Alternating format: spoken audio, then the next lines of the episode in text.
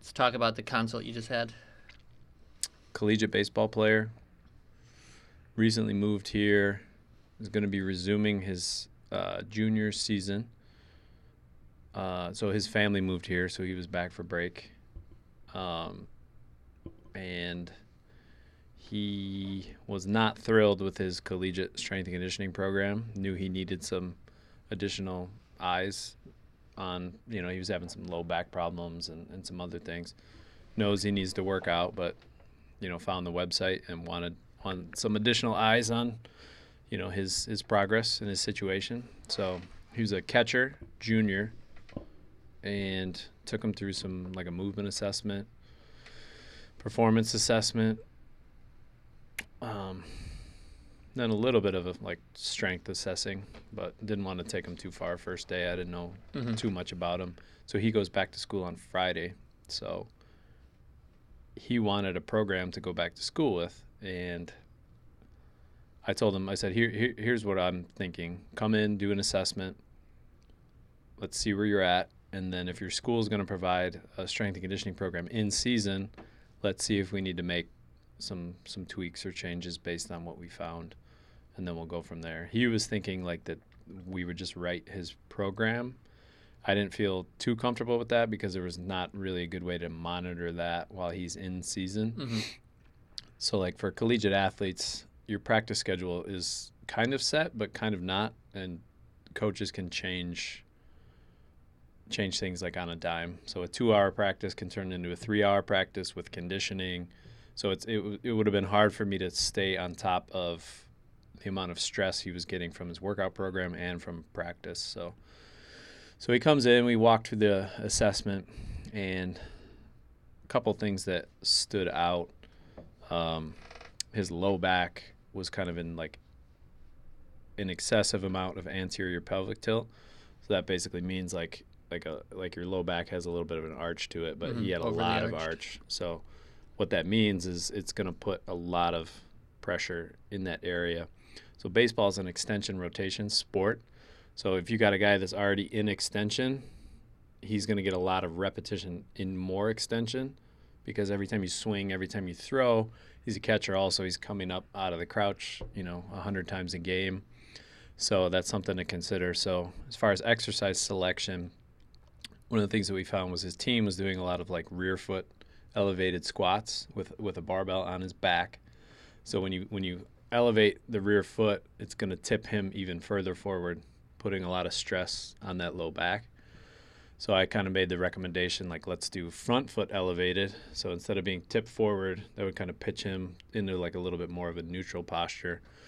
Um, so we'll do front foot elevated split squat, and uh, so kind of kind of what we figured out through the session was kind of the best course of action would be once we found that out that once he goes back to school he's going to send me his program that they assigned to him. And if i think there's a couple little tweaks or changes that we need to make that's probably the easiest way to go about it.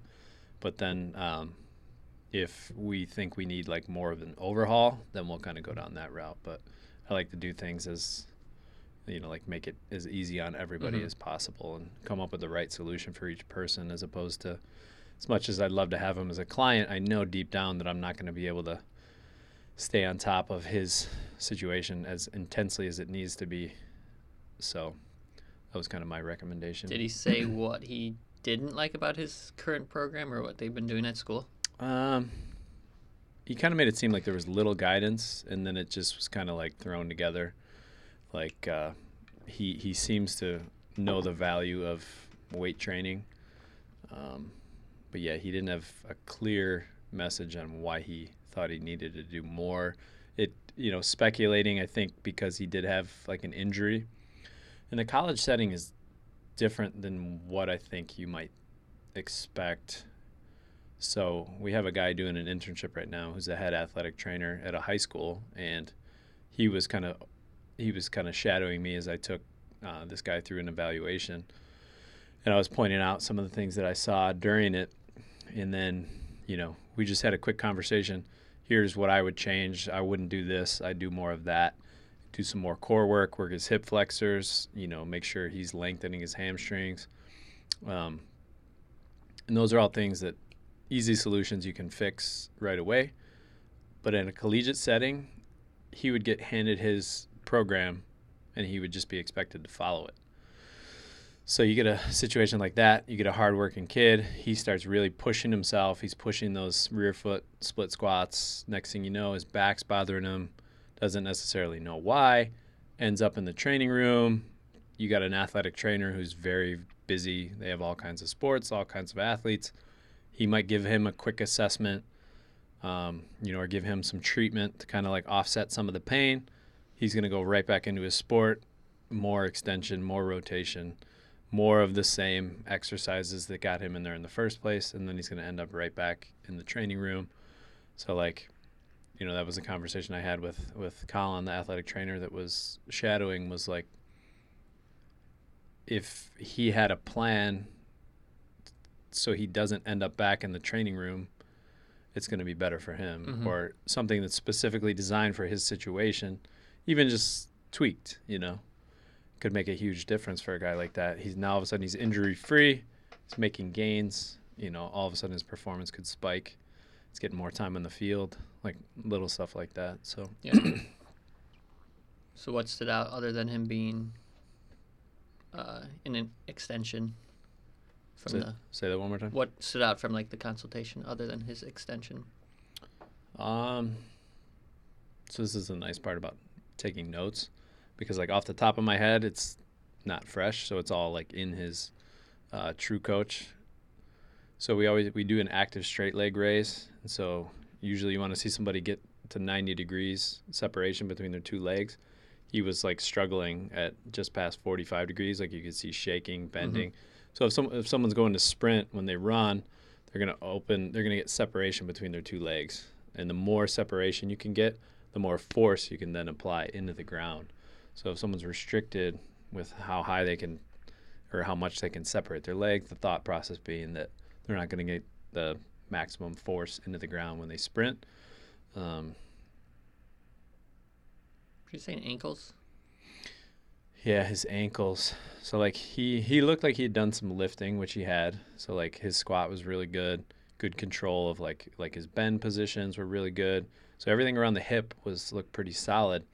But you could see like when he would load, like his ankles would kind of like like his feet would spin out Mm. and his his his uh, ankles would kind of pronate in a little bit. So you could tell that he was like losing a little bit of Mm-hmm. little bit of force there. So yeah, leaking energy through the ankles. So yeah, giving him some some ankle work, um, like some of the tibialis stuff that we Yeah. do, and the ankle progressions, and yeah, so stuff like that can pay like huge dividend. He was a pretty t- he was a taller guy. Um, another interesting concept. So we we tested his broad jump, eight four, like pretty solid, N- not like outrageously good, but Mm-hmm. right right close to where it needs to be for for college. Um, his vertical jump was 26 inches, so again, right where he needs to be. But when he was doing his vertical jump, I asked him. I said, "Can you can you dunk a basketball?" And he said, "Yeah." So when I tested his vertical, he was getting just just like an inch over, so 121 inches. That's one inch over the rim. And he said he could dunk. So from a static position, he could he could load and jump, and just get like 121 inches. But if he can dunk, Mm-hmm. he's taking a basketball Yeah. well up over the rim.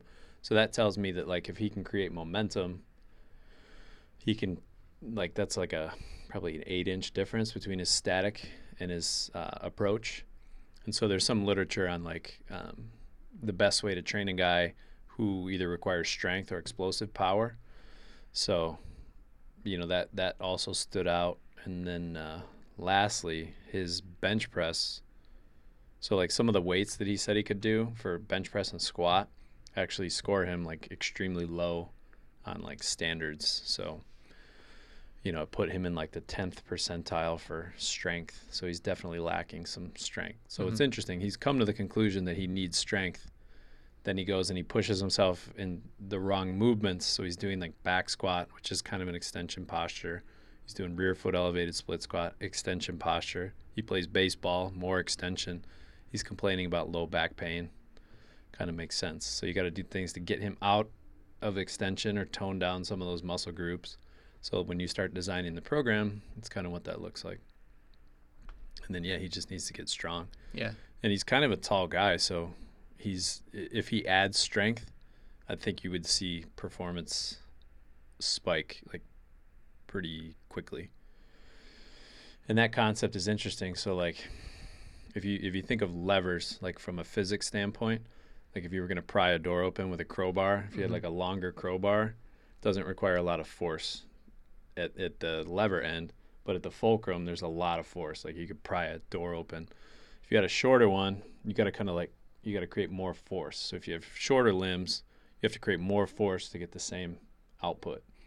With a longer limb, it requires less force. If you get a guy that's got pretty good leverage or longer limbs, if you get that guy producing a little bit more power, a little bit more force because of the longer lever, like they just have more output. So a guy that's six four that can lift the same weight as a guy who's five nine, the six four guy is going to have an advantage because he's he, he has leverage on his side. But usually what In I a sports scenario, yeah. Right. So usually what I find is guys that do have leverage, they rely on leverage. That they they've gotten by with leverage and then they get to a certain point where you know they need to get stronger and that's what's going to increase their performance where guys who are a little bit shorter, smaller, like shorter limbs, um, those guys have to produce like high amounts of power, force to create the same output. hmm So like if you want to throw a baseball 90 miles an hour, for example, that was my thing. You know, having like shorter arms, being a little bit shorter in height, I have to create a lot more power force output to match a guy who's got an arm, you know, Yeah, eight inches longer. Yep. Interesting. I feel like a lot of pitchers are pretty tall. Exactly. Makes it easier for him. Mm-hmm. What's interesting, if this guy's a catcher and he's saying at the bottom of his squat, his ankles are closed, so that's a lot of time he's spending in a poor position with his ankles. Like if you think of how long, or how many squats he's doing in a game and all that time, it's got to be some like really tight tissues down there to, to unglue it in order to get into a better spot. Yeah. Yeah, it's interesting. And then it opens all kinds of you know, that's one player on a team. Yeah, I'd be curious to see how strong like the whole team is. Yeah, that's one player on a, you know, maybe like a 50 man roster or something. There's probably 50 dudes in that program. So you understand why coaches can't be as individualized, but it'd be pretty cool, you know, because he's one contributing piece Mm-hmm. you know, there's nine guys in a lineup, or, you know, you take the same thing for football. If you assess every situation, it always cracked me up in youth football. They'd take these really short guys, you know, who were fairly athletic, and they'd put them on the line, and you're like, what chance does this kid have to? That was me, my first year. I was, I on was the line? lineman, yeah. But I guess I were, you- didn't. were you short relative to the other kids? Was I short? Like stature? Were you? I you- definitely wasn't tall. I was definitely light, but yeah. Offensive line and defensive line. So you're short and light. You better Yeah. get. You should get on the line. Yeah, I think it's like, oh, you haven't been doing this long enough, so we'll keep it simple for you. Yeah. Which yeah, To be fair, the coaches' kids. I think there's three coaches. They all had kids: quarterback, running back, yeah, receiver. yeah. So they get to touch the ball. No, but that's funny. It's like, yeah. Anyway, but if you take a kid based on their strength and you put them in a position to be successful, like I think people have more fun at things that they're successful at. Mhm.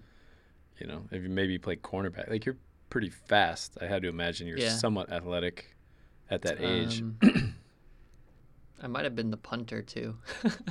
I can see being good at that. Yeah. Second year, I was running back. So maybe the, I don't know, if the kids, I wouldn't say I would like had the knowledge, enough football knowledge to be like running back, but speed I would say is good. But like even though like that's like seventh grade, they don't really run the or they don't really throw the ball, so it's like all running plays. Yeah. and see that's what fascinates me. It's like, so you go and you you're kind of a fast, faster, lighter, smaller. Mm-hmm. Like to me, that's yeah, running back, cornerback, safety. Yeah. If you like to be physical, slot receiver, you know, something like that. Not. And then you, you throw a kid like that in, like, how how long did you play football after that? I wonder. Two years since I, after I broke my arm in eighth grade, I'm like, hundred pounds. I'm like, if I'm breaking my arm in eighth grade, when I go to high school, it's only gonna get worse. So, so I'm like, I should do something different. I'll just get the. I guess I wasn't as physical as I would need to be to be like good at football. Yeah, and that's that's something that parents, you know, like a lot of these kids will go into wrestling Mm-hmm. or football, and we've talked about this before too. That like some of our kids are like they're physical kids, Mm-hmm. and then one of these parents will just kind of willy nilly enter their kids into wrestling, and then they go up against a kid like that. I don't think that Yeah, kid's gonna come back years for. of wrestling. Yeah. I don't know if that kid's gonna come back for the following week of Mm-hmm. wrestling practice. You know, and then they Yeah. wonder like, well, why didn't you like wrestling? they definitely have to be a tough physical kid, I think, just to jump into it and like it. We gotta find you a sport you like. Mm-hmm. It's like, dude, who likes getting their face slammed into the? the mat, yeah. Yeah, at least give them a competitive Mm-hmm. you know, or like, yeah, it to me that's interesting because experience can definitely turn you off from a sport or turn you on. Mm-hmm. For example, like, turn you on? no, but if you're good at something or you have a natural propensity to be decent at it, you know, you're fast and you're light. Here, figure out how to carry the ball. You suck at carrying the ball. You don't understand football. Okay, well, you need some more reps. Mm-hmm. That's it. And then give you know give a kid a chance to like accumulate the reps, Yeah, or yeah, he's probably not going to like football. it is interesting how they have it set up. Because I mean, I mean, if I was physical, then I could probably get pretty good at it. Since being a smaller person, you like have to overcome that. So like, by the time I got to this height, I could have been a good You're player. fast. I mean, you you beat these guys in races. You guys went through a little phase last summer where you guys were like racing each other. sprinting, yeah. You, I've yeah, you can run, dude. And like, see, that's that's the coach that I always wanted to be. Is like, now imagine if some dude pulled you aside and he's like, hey, you know, you suck at catching the ball and you you don't understand the plays, but you're fast. Like, keep training, keep working hard. You know, watch some videos on you know Mhm. technique. Come back next week. I'll ke- I'll keep working with you, Yeah. and we'll go down this path. You know, maybe by the time you get to high school, you've figured some things out and you've gotten enough reps that like hmm yeah now you're on the team and you know Yeah, It just so happened I was like more interested in football than on the other sport because that's like what I would watch on TV. So, I mean, if it was baseball or something else, maybe I could have played it longer. But I wasn't interested in being a baseball player.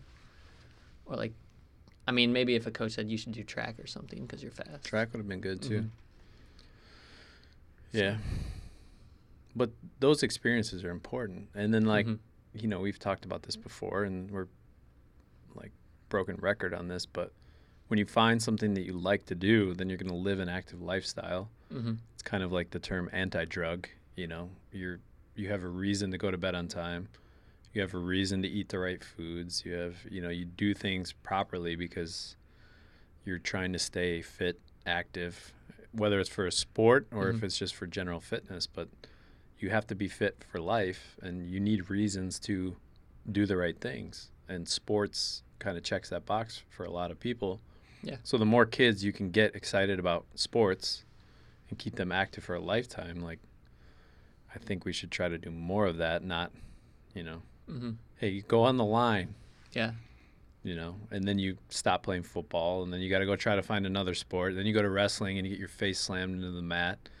Uh, he's just not meant for sports. Like no it's Yeah. he's having terrible experiences everywhere he goes and no one's developing hmm a kid to get ready. You know like we've been, we've been fortunate with some of the programs my kids have tried and you see the difference. Like the the one soccer program. They're in Ela soccer I mean, you know shout out to them. They have a nice program.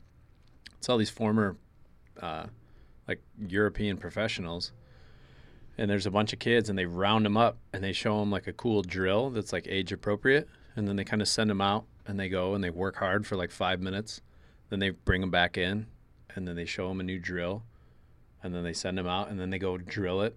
It's just reps. It's like let them get really good and then there there was another league that we did and these kids don't even understand the game. They don't have the prerequisite skills and then they would play a game. And it's like you're watching these kids they have no idea what's going on and all these adults are just screaming at them so like what is the experience for a, a three or four year old kid?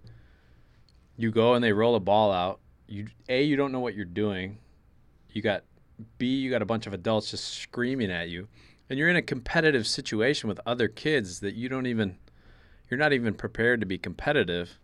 So you get the kids that are either like overly competitive that don't have any skills or you get kids that like have some skills but don't understand the like competitive aspect of it. Mm-hmm. it's just a it's like a chaotic mess and it's like what are we doing here? Like that kid's probably not going to have a great representation of Yeah. what soccer could be you know? Whereas like you show them the skills you eventually you get them to the point where they can play like little games one of the coaches was having them do like one-on-one you know where it's not like too overwhelming but they're now they're being competitive with their skills so it's like yeah like incrementally prepare them For sure.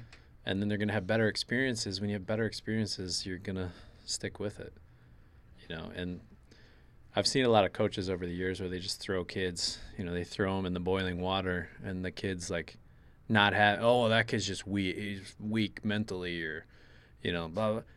Du- like dude, Dude, that's like was football because even first year, you know, like there's the kids that there's there's those drills like someone's running down the line, the other person just has to fucking tackle him. So it's like you know, like the guy that could hit hard, and then there's like the new person is like that kid's like crying after that. good. It's like Yeah. because they're hitting them as hard as they can. It's like there's no like take it easy, pretty much. right yeah It's got to definitely match like the build them up instead of like tearing them down. Yeah, and then, you know there comes a time, right, where you can only shelter people Mhm. from that for so long that eventually that game gets Yeah. pretty physical. But then as a coach, you're there to pick up the pieces. Mhm. So like they fail, and then you pull them aside and you go, "All right, that kid's a you know, that kid's a beast, and what can we do to be prepared for that next time? You've been hitting the Mhm. weight room, you know, like." Have you been practicing your moves? Have you been practicing your skills? Here's here's maybe something to look out for, and then eventually, you know, maybe sports sports get to a certain Yeah. level where it gets hard to keep going, hmm and like the game catches up to all of us. You know, even getting older and like you try to play pickup basketball in your, you know, in your fifties. At some point, yeah, like my ankles can't keep taking this, or my knees. You know, it catches up to all of us. But now you're in your fifties, still enjoying a game, hmm still staying fit, active, and you had all those years of joy and fun and fitness. It is interesting. I mean, like I feel people like um, give uh, flag to like flag football, but I feel like for most kids, it's like they're having fun. Yeah. How many people are actually going to be in the NFL anyway? So it's like Yeah. do that. Or Yeah, and how long could you? I mean, you could play flag football forever, man. I know adults that play it like really competitively. There's like go to Florida for like the championship or whatever type of thing.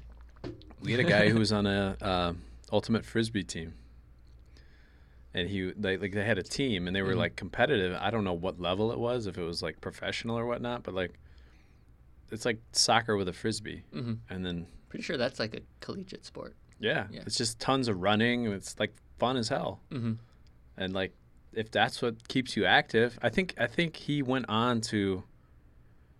I think he ran. I think he broke a four minute mile. That's impressive. Yeah, at like, I want to say he's in his late twenties, early thirties. So like, here's a dude. Yeah, he just kept himself fit and active. Then he breaks a four minute mile. Like that's, it's like a high school shop teacher and breaking a four minute mile. you know, just from Yeah. playing, playing ultimate frisbee. Fun as hell. Just keeps you fit, keeps you Mhm. active. So yeah, it's like create positive experiences, and then you get those hardcore coaches where they're you're you're, you're soft. You know, it, we see that with Olympic weightlifting. People come here to learn Olympic weightlifting. You don't put them under a heavy barbell immediately and start letting them miss lifts and like, the hell's that gonna do? Yeah. Give them what they can do, create a positive experience, give them something to work towards, and be there when the when they do hit that point where things break down. You're there to pick up some of the pieces and keep them moving in the right direction. That's, in my Mhm. opinion, what a coach should be. Yeah, that's good coaching. Yeah. And then there has to be that talk of what the reality is of the sport. You know, if you really want to play this, you got to get used to getting hit, type of thing. Yeah. You don't like to get hit. And then yeah, like I said, the sport catches up to all of us. Mm-hmm. If you're more into like the skill of sports, then yeah, maybe play flag football or Yeah. maybe go to basketball. It's not as much contact or you know. when the ego can be detrimental. What do you mean? Oh, it's like flag football. That's a lesser football than real football. It's not real football type of thing. Who cares? It's Yeah. fun. It's But fun. that's what I'm saying. Like ego is like can ruin it for you. You yeah. have too much ego. Yeah. Well, that's yeah, that's people with weightlifting too. Mm-hmm. What do I have the little weight? You know, like they try Yeah. to progress too fast, and there's there's a biological aspect to progression where the soft tissues are adapting, and you know, like some of some of our masters, we have masters athletes that are trying to progress in Olympic weightlifting, and I was explaining that to to our intern, was like, not only are they learning a skill, it's later in life, and they also have other requirements in their life like work Mm-hmm. kids, you know, stuff around the house, errands. So they're they're not solely just developing this skill. Then you also have the soft tissue component. When you're 15, your soft tissue adapts a little bit faster than when you're 57.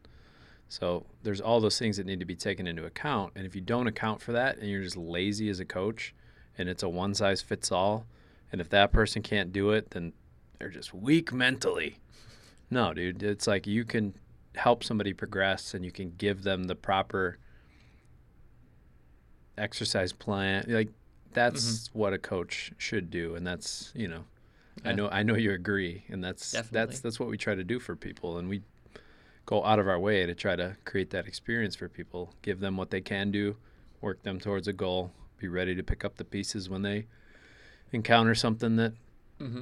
is challenging. Yeah. Definitely more into it than just assigning reps, um, mental side, mental support. You know. And long-term plan. Yeah, that's like a what were we talking before with like weightlifting? It's like I think anything is like seven to nine years to like really get your full potential of something. So if you're starting, there's really shouldn't be a big rush to increase when you have this long seven years to really get good at it, Right. get the skills, build the strength. Yeah, master it. So yeah, that was the that was the assessment from today. And that's where I get like worked up. We've all had that coach where you know, this isn't this just just isn't for you. Mm-hmm. Like, nah, dude, you're you're a lazy coach. If you walked onto my football team, I'd be like, that guy's a slot receiver.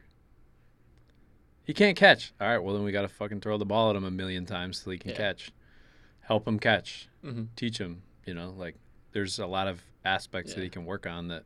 It is just reps because it is because I would always play like backyard football, but you have once you have the pads on, it's different. You like have to catch with your hands. If it hits your chest, it's just gonna bounce right off. Right. So it's just like things like that you have to adapt to. Yeah. Yeah, exactly. I guess that's like the good thing about like PE class. It exposes you to different types of sports, kind of see what you like. Um, even though it's it's strange, like some of the I was talking to some people about it. Like I think someone had one of the kids had to do um, pacer test. I'm like, do they do anything to help you improve, like before you take it again? No, They just test you.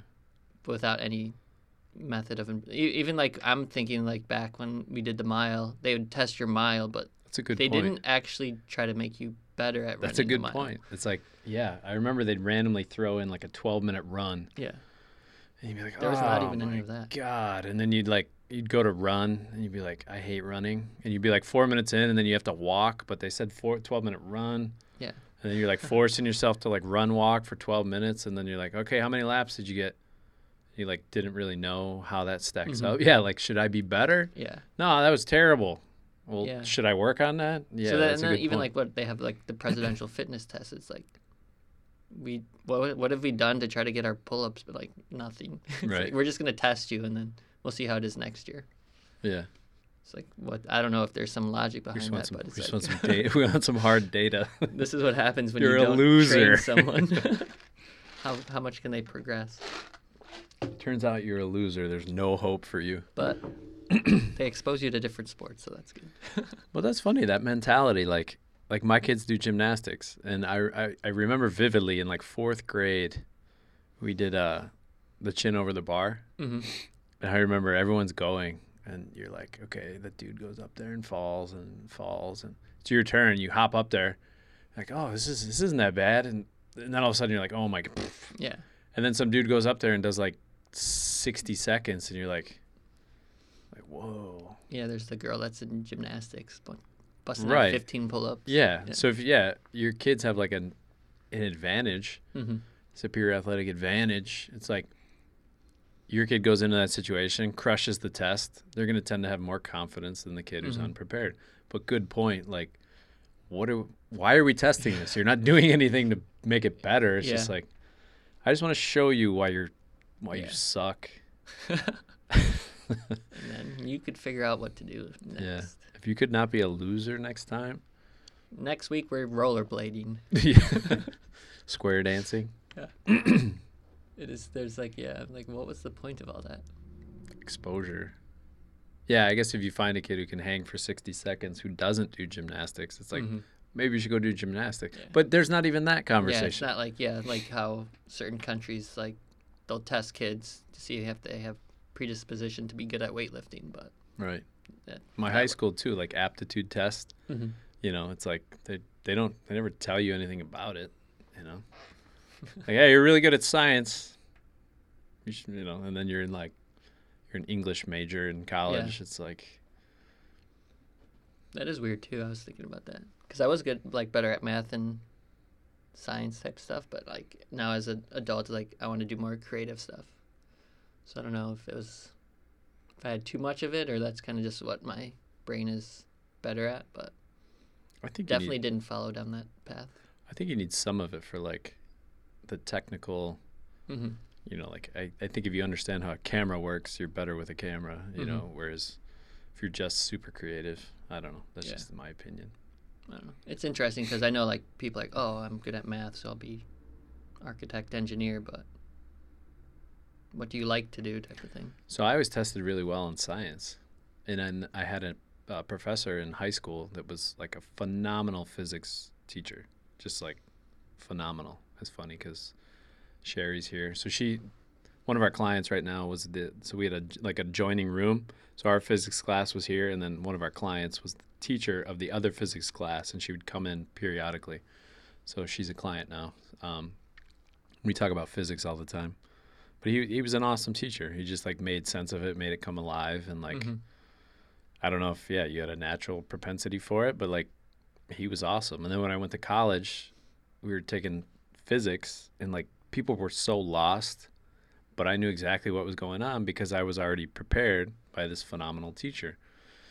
So it, it it's an interesting theoretical debate.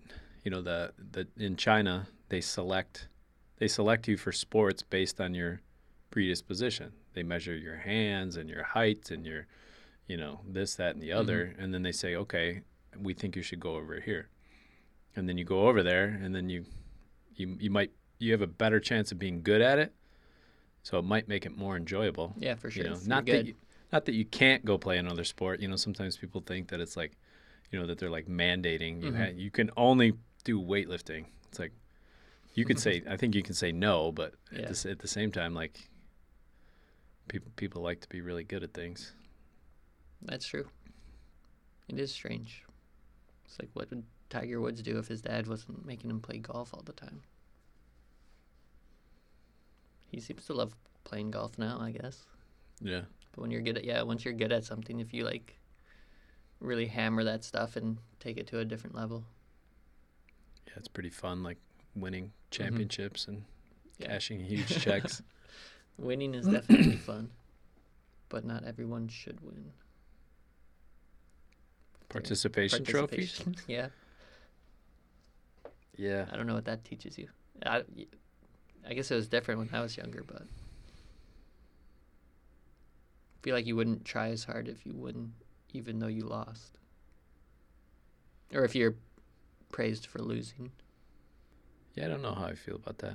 I know some people are like really into that whole argument, like, "Oh God, with the participation trophies again." Mm-hmm. It's like I think that's the thought behind it, is you're trying to create like a positive Yeah. fir- first experience, keep them coming back, you know, and then at some point. But then on the other side of the coin, like, I don't know.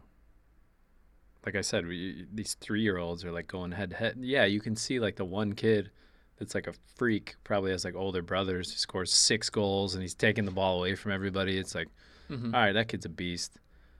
But like, is that to say that none of those other kids Yeah, have any future in this whatsoever? You know, there's there's got to be what, like eleven people on a soccer Yeah. team or ten people. true. Do you remember the name Moran from Northern Iowa? Basketball Moran. players. There's like a bunch of like Johnny? three Johnny. Yeah.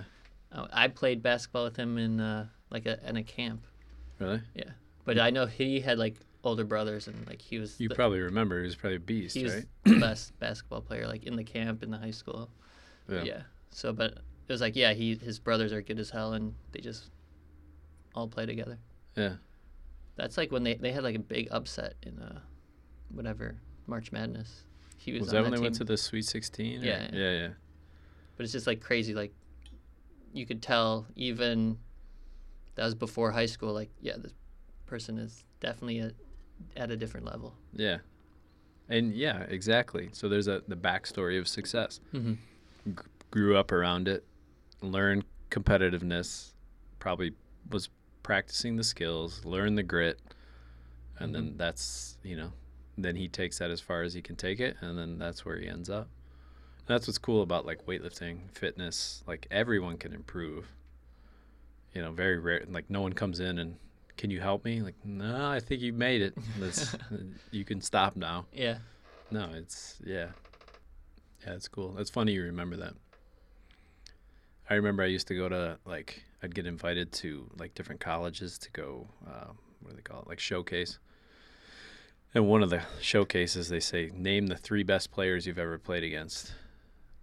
And there was this one kid I'll never forget. It was we were playing a team from the inner city, and usually the the city teams were terrible because they just didn't have like the the facilities and it like mm-hmm. it, it was just different um and like we're playing this team and i'm i'm pitching i didn't pitch often so they're like you pitch against this garbage team so we're playing this team and strike out the first two guys third guy comes up and uh i throw throw a pitch right down the middle. I still to this day have probably not seen a ball hit that hard. It was just this kind of like chubby looking like latino guy. And just hit like probably 450 feet like on a line. And this is in high school. And this was back when the bats were still like pretty crazy like aluminum type of bat? Yeah before they kind of dampened them a little bit. So i you know strike out the first two kids here comes this like dumpy little Mhm. dude throw it up there Psh, i was like what in the goes wa- running around. And i'm like all right so the next couple times he came up i like i remembered him obviously because and then uh, i played in a fall league that same year. So they were from the city we're out in the suburbs so figure i'll probably never see that dude again. So we're playing in a fall league and it's a wood bat fall league and it was like an 11 game and like it was only on the weekends and the fields were in like terrible shape. It was always cold. It's like you didn't really want to be there. It was just like miserable baseball. Like these guys are all from different teams. The coaches were kind of like checked out. It was just like a weird vibe to it. And then this this one kid on the other team i hear the kids saying oh that's that you know they're talking about this guy. I'm like what's up with this guy? So in an 11 game season i think we were on like the ninth game. This kid had already hit eight home runs and they're pointing him out and i'm like is that the fucking kid? That's the kid who hit the home run off me. And sure enough he hits a home run against us. I'm like who the hell is this kid? Fast forward, I'm watching SportsCenter years years later, and they throw this kid's name out. Victor Diaz was the kid's name. He comes up for the Texas Rangers, and I think in his first week he hit four home runs, and it like tied a record or something. Nice. Like, so yeah, you you flash all the way back and like, like oh yeah, that kid was pretty talented. like I don't know what he was doing, but it was, Yeah. it was working. Well, that's like the thing with the Johnny Moran. Like during the the basketball camp we had, it's like you could be good and just like control the whole game, but he's like he was good in the sense like he made other people better, like passing it at the right time, getting like assists and creating space for other people. So that's like kind of what stood out because I know at, at least one of the times he was on my team and like he was getting me the ball when in an opportunity that I could score. So that was what was cool about it. that is cool. I didn't know that. You never told me that story. Just new stuff. I'm pretty sure I mentioned to either you or Mallory that I about him. Yeah, that was a good team. That's a sm- so small school. So Northern Iowa, it's like a mid-major, and then yeah, they made it to the Sweet 16. Man, I saw there. There was a game on TV. The speed of the game and the athleticism of these college kids these days, like it keeps Mhm. getting crazier and crazier. It's like more well known. Kids are starting younger, so it, college sports today, relative to like a couple of years ago, you know, it's pretty crazy. I was watching the speed of the game and like just how fast and I'm pretty sure it's still the same strength coach there, so I have an idea of what their strength program probably looks like. These dudes are like jacked and like, yeah, it's it's it was a pretty fast tempo to the game. Yeah, my so my son's doing basketball too, and there were. I thought it was funny. I played basketball all the way into high school, and the guys. He must have been an instructor. I don't know his background exactly, but like you could tell this dude played some basketball, and he was demoing. So he'll like he's telling the kids to like pound the ball aggressively, and then you can like change the tempo. You can do like an aggressive like one, two, like let up, and then you could either like go side to side or like cross over. And just the way he was teaching them to dribble, I'm sitting there thinking these are five and six year olds. I played into high school and I never was taught that. Yeah. and You're teaching, you're putting that in the hands of a five and six year old. Like it's it's crazy. hmm The ceiling has been raised on all these sports. My son has an infatuation with Usain Bolt. He like Mm. he wants to be fast. That's why when you want to race him, oh yeah. my son loves to run, and so like we used to race when he was little, and I'd beat him, just to like, I'd, I'd run just ahead of him. Like I'd run hard. I don't let him win, but then he gets he gets fast Same. I, enough. I never let him beat me. but it's good for him. He gets frustrated, but then you pick up the pieces, and then he goes and you know kicks the crap out of the kids in school, and Mhm. that builds his confidence. But then every once in a while, you knock him back down to size, and then Yeah. he's he's getting decently quick now. He's like tall enough. Yeah. If he could be pretty tall, sure, he could be fast. Yeah. I was giving him that. I was telling him like Usain Bolt's a pretty tall guy, but he's Mhm. also pretty strong and pretty explosive. Got to do your weight training. So Definitely if you have the intangibles of getting to be like six three, six four, and you're strong. pretty, pretty strong and you've been running sprints your whole life, and that's how you get a pretty fast dude. Mhm. In Jamaica, it's like that's all they do. Well, it's good. Well, because he's in soccer and basketball, it's all like running. So Yeah, the kids like to get run, the good conditioning and then add the sprints in there. Yeah, and they do gymnastics for like coordination and body control and I feel like gymnastics is huge for a kid. It's Yeah. like body weight strength and just moving your own body weight, pull ups, squats, push ups, yeah, for strength. Yeah. body awareness. they'll show interest in like actually lifting weights once in a while. I don't we don't force it too much. Like, hmm If they're showing interest, but they're getting enough through the gymnastics. Yeah, even just like hanging to like build back strength and stuff. Yeah. That's another good example. The first time we tried to take my son to gymnastics, I've heard a lot of people that tried this gymnastics place and they don't speak very highly of it. Our experience was phenomenal. They we went. He was like didn't want to be away from mom and dad. You know, I think he was like four, three or four at the time. So we tried to make it a positive experience and he, you know, a little bit of like fussing, doesn't want to go with a stranger. And, Mhm. You know, it's just a lot coming at these kids. And uh, the coach was awesome. Took him aside, arm around his shoulder, started kind of like bossing him around, and he just kind of like fell in line. Now all of a sudden he's had a positive experience. and then we kind of build off of that. And like you, you, we would we would always make a point to schedule it in. Like Saturdays, we do gymnastics. It's not a discussion. hmm Every time, you know, you might not be in the mood for it, but Yeah, we do gymnastics Saturdays. That's it. There's no, it's good to have a schedule, routine. yeah. And then stick to it.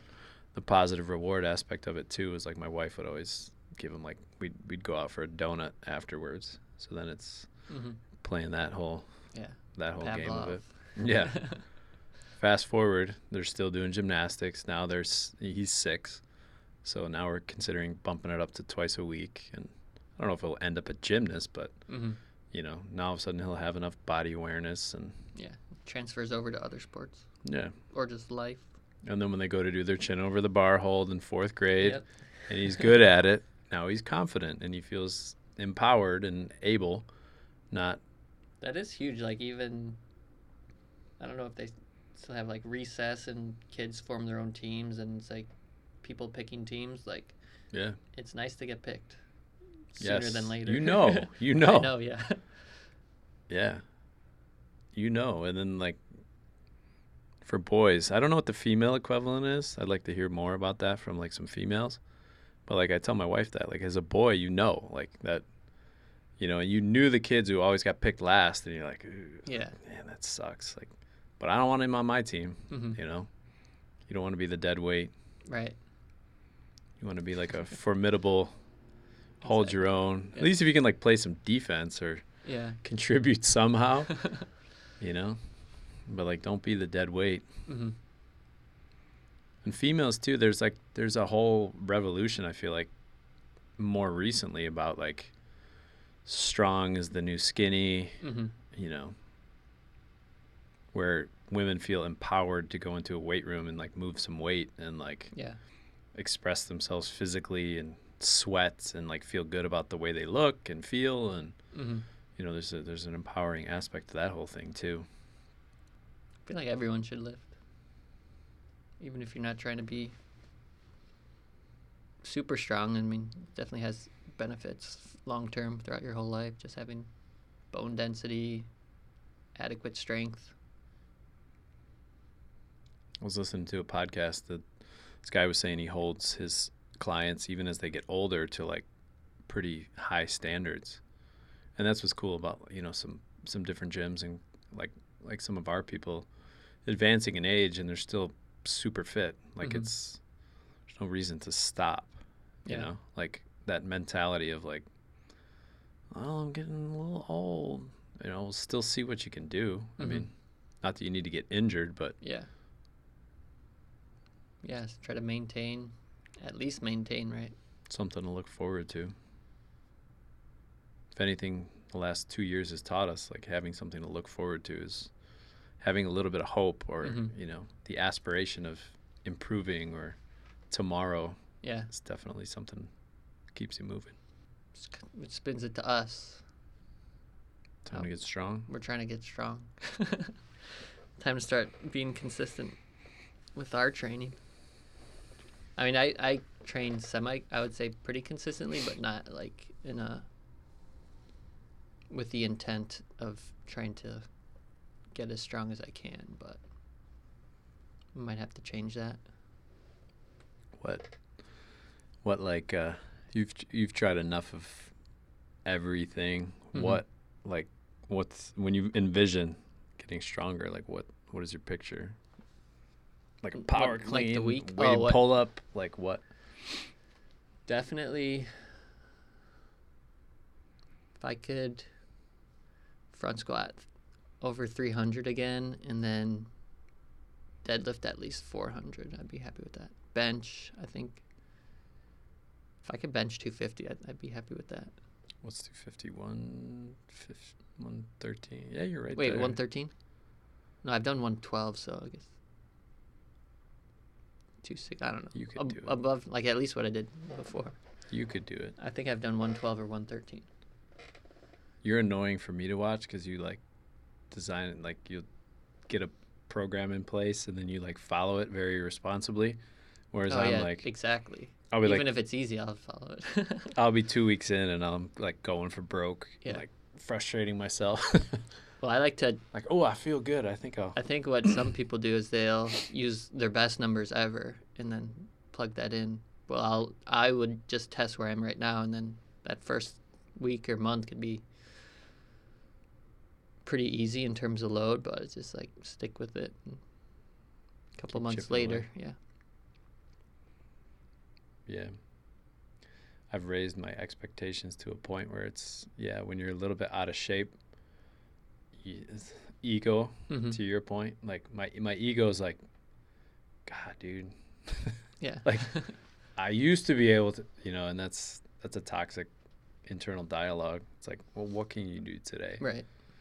Like my fitness right now is like just keeping my cardiovascular like top notch. So if and when I do decide to like, kind of start cranking it back up, hmm another thing too that I've been dealing with, and I, you know, I'm sure people experience this is like sitting, computer work, Yeah. you know, phone, like my posture, my shoulders. Yeah. So like I've been really trying to make a point, like what my fitness is looking like is really aggressive interval training, like just heart rate Mhm. focused, like really hard aerobic intervals to just keep my work capacity high, um, and then yeah, posture, foam rolling, like rolling out, keeping the traps and like pecs, like you know, nice and loose, and then building up my lats. I got some pretty dysfunctional lats and shoulders. So, but it's funny, like when your shoulders start feeling better, Yeah. now all of a sudden you're a little more likely to start doing some things. Definitely when when everything feels good, then you yeah, that's when you want to go to the gym. If you're if you're hurting, that definitely makes things harder. Yeah, yeah. For us too, it's it's the excuse becomes, and we, you know, that's why we can sympathize with people that aren't in a gym all the time. We're in a gym all the time, but we have quite a workload that Mhm. goes along with that. So sometimes the gym can start to represent work. Yeah, so you want to get out as soon as you can. Right. I'll go to LA Fitness just for like change Yeah. of scenery, you know, and just to like not take up a spot here. But hmm yeah, if like I think in the new year we can start to get a little bit more regular with our Yeah. training schedules and you know, Mhm. our people are inspiring too. Like you see people coming in and like getting in shape and you're like, God, dude, like I can step up my game. For sure.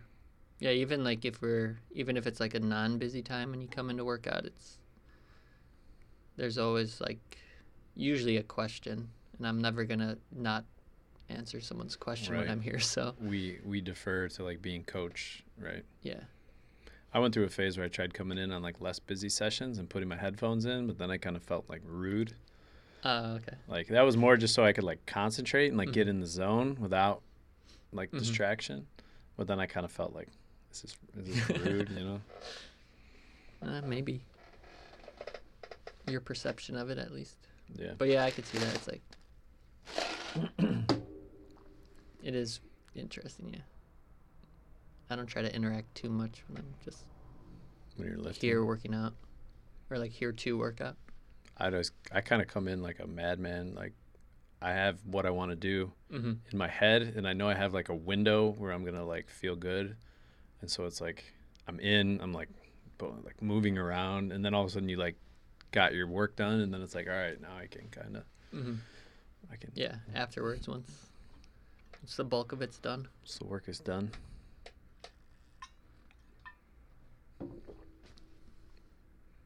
If I could clean 300, I'd be pretty happy with that. That'd be pretty badass. You need to eat. I'll need to definitely front squat more than 300 then. You need to eat. When you're eating, and like, you can put together some good training sessions. mm-hmm. Yeah, I could eat more. Eat and then just stay consistent. And what did you say to me? Sleep and stay consistent. Yeah. yeah. Definitely been good on sleep lately. You have? Mm-hmm. That's good. Just about eight hours every night. That's funny. I don't know how to word this, but uh, I was trying to think of. I like a good analogy, but people's behavior can be so self-destructive. Like on one hand, people want to be fit, feel good, look good, Mm-hmm. but then you really enjoy drinking socially Yeah. and then you drink and then you don't sleep and so if, if, if- you mapped out a lifestyle of like look good feel good and you know great workouts and that's your priority. So that let's say that happens on monday but then on sunday night you're socializing with alcohol Mm-hmm. and less than desirable foods. Do you think you're going to wake up on monday ready to accomplish what you're setting out to accomplish or do you think that's counterproductive? And it's amazing the things we do to hold ourselves back Mm-hmm. and then we keep we're on this like repetitive cycle of like you know it can be as easy as getting to bed on time Yeah. turn the tv off I mean, I guess like a car would be the easiest analogy of like you're like your tank isn't full on Monday once you're doing that when you're not sleeping. i was trying to You're think like, wearing at the engine by like doing all these things. Like so what were you saying oh so i was saying like for you like eating Mm-hmm. like imagine if i was like st- i was not allowing you access to food you'd hate me because you'd feel like garbage you wouldn't Mhm. be able to keep up with your but if you could say that that's my fault Yeah. you can see that it's it's owning it, inhibiting you Mhm. from what you're trying to do Yeah. But if you're the one inhibiting yourself from what you're trying to do for some reason it's more Yeah. acceptable Hard to see. Maybe it's harder to see the self sabotage. Yeah. It'd, it'd be funny coming from like a trainer. Like it'd be a good parody video. Like somebody's trying to get in shape, but then you're like, like a new client comes in, they want to lose weight. Like, all right, instead of an assessment, let's go out for lunch. Yeah. You want a beer? You can have a beer. I'm gonna have a beer. Mm-hmm. What should we get? Should we get the deep dish? You know, like Yeah. what? What the fuck are you doing? It's like, what? If I do it, you can see that it's ridiculous. But if you did it to yourself, Mm-hmm. you know like if, if i'm trying to Yeah. lift if i'm trying to lift heavy and someone's keeping me up late at night it's like oh, I'd, I'd be lifting heavy but Mm-hmm. Yeah. A lot of self sabotaging behavior. Even though you know what to do. It was funny, I was listening to this Jordan Peterson thing and he's like we're bad employees and even worse bosses because we know what we need to do but we won't even do it. It's like you would fire yourself like if you were like you're saying, if you're a trainer and you're doing like what you're doing, like you would fire that trainer. yeah it's true what's his other one it's like i was thinking of two different things at the same time it's uh it's like you would do it for your dog. Oh yeah. like people buy their dog like the a plus. Hmm you're not gonna buy the shitty dog food. You gotta get them the good dog food but then you're eating shit food yourself. It's like treat yourself like you treat somebody else. Or or or like your dog. Yeah, that's a good point. Take him to the vet, get him checked up shots, you don't need to go to the vet. Daily exercise, like out for walks. And that's goggins too. David goggins um, like in his book talks about the accountability mirror. Like just look in the mirror and say to your face what needs to be said. Like why? You're just lying to you're lying Yeah. to yourself. Say what needs to be said. I'm a fat slob and i emotionally eat. Mm-hmm. or like y- you know like what, what what's your limiting factor so basically what we just talked about like if if i can't look myself in the mirror and be like like dude you need to embody the person that your clients think you are Mm-hmm. there you go you got to hold yourself it, yeah. accountable